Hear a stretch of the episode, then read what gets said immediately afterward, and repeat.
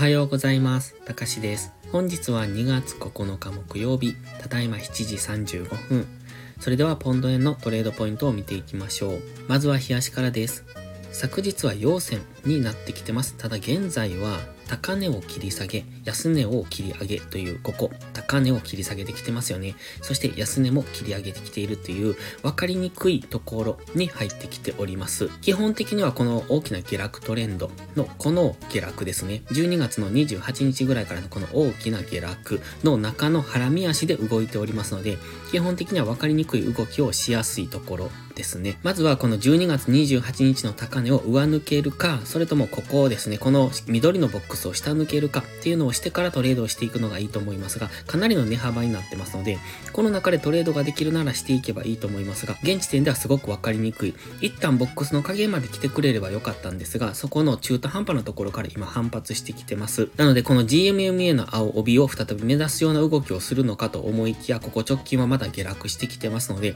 かなり分かりにくいなという印象。ストキャスティクスも怪しくなってきました。マクディはデッドクロスしたままというところでここから一旦の下落が考えられれるのかなと思ってます。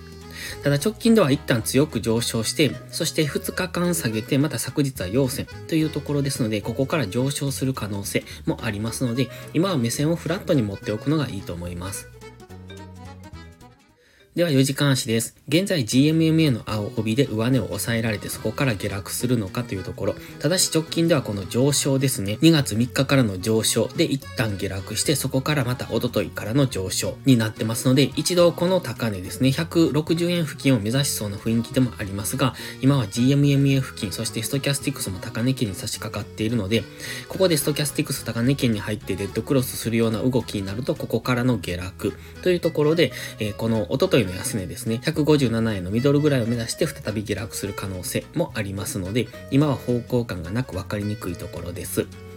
ただ基本的には今 GMMA に接触しているので、ここを上抜けない限りは下落していくと思いますので、その辺を狙っていくのもありだとは思います。では、1時間足です。1時間足には緑のこの三角持ち合いを描いてます。日足でも先ほど高値を切り下げ、安値を切り上げっていうところで分かりにくいと言いましたが、1時間足ではさらに三角持ち合いで同じような形になってきてますので、しかも今その先端付近に来てますよね。なのでかなり分かりにくくなってきてますので、今は要注意ですね。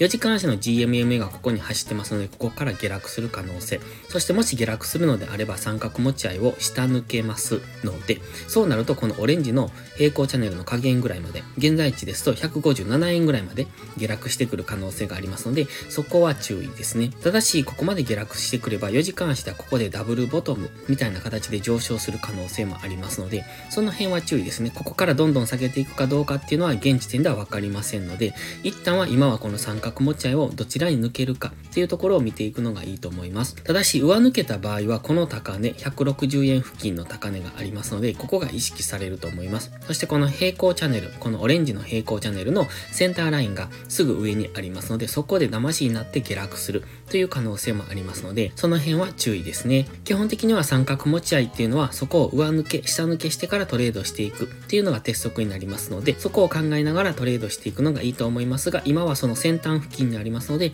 もう少し様子見なのかなと。もしかすると今日、明日は様子見になる可能性もありますね。ただ本日夕方にベイリー総裁の発言があったと思いますので、えそこで大きく上抜け、もしくは下抜けする可能性もありますので、その時間帯が終わってからですね、そこからの流れについていくというやり方でもいいかもしれません。それでは本日は以上です。この動画がわかりやすいと思ったら応援をお願いします。皆さんの応援がより多くの初心者の方へこの動画をお届けすることにつながります。そして最後にお知らせです。YouTube のメンバーシップでは初心者の方向けの丁寧な解説動画を毎週1本更新しています。トレードの基礎が学べるメンバーシップにご興味があれば一度お試しください。それから初心者ではないけど安定して勝てないという方はポストプライムでのプライム会員をお勧めしています。こちらは2週間の無料期間がありますので、その期間をご利用いただき、自分に合うかどうかを検証していただくのがいいと思います。まずは行動しないと何も変わりませんので、無料期間を上手にご活用ください。詳細は概要欄にあります。また iPhone や iPad の YouTube アプリにはメンバーシップボタンが表示されない場合がありますので、Safari などのブラウザーから YouTube にログインしてからお申し込みをお願いします。それでは本日も最後までご視聴ありがとうございました。たかしでした。バイバイ。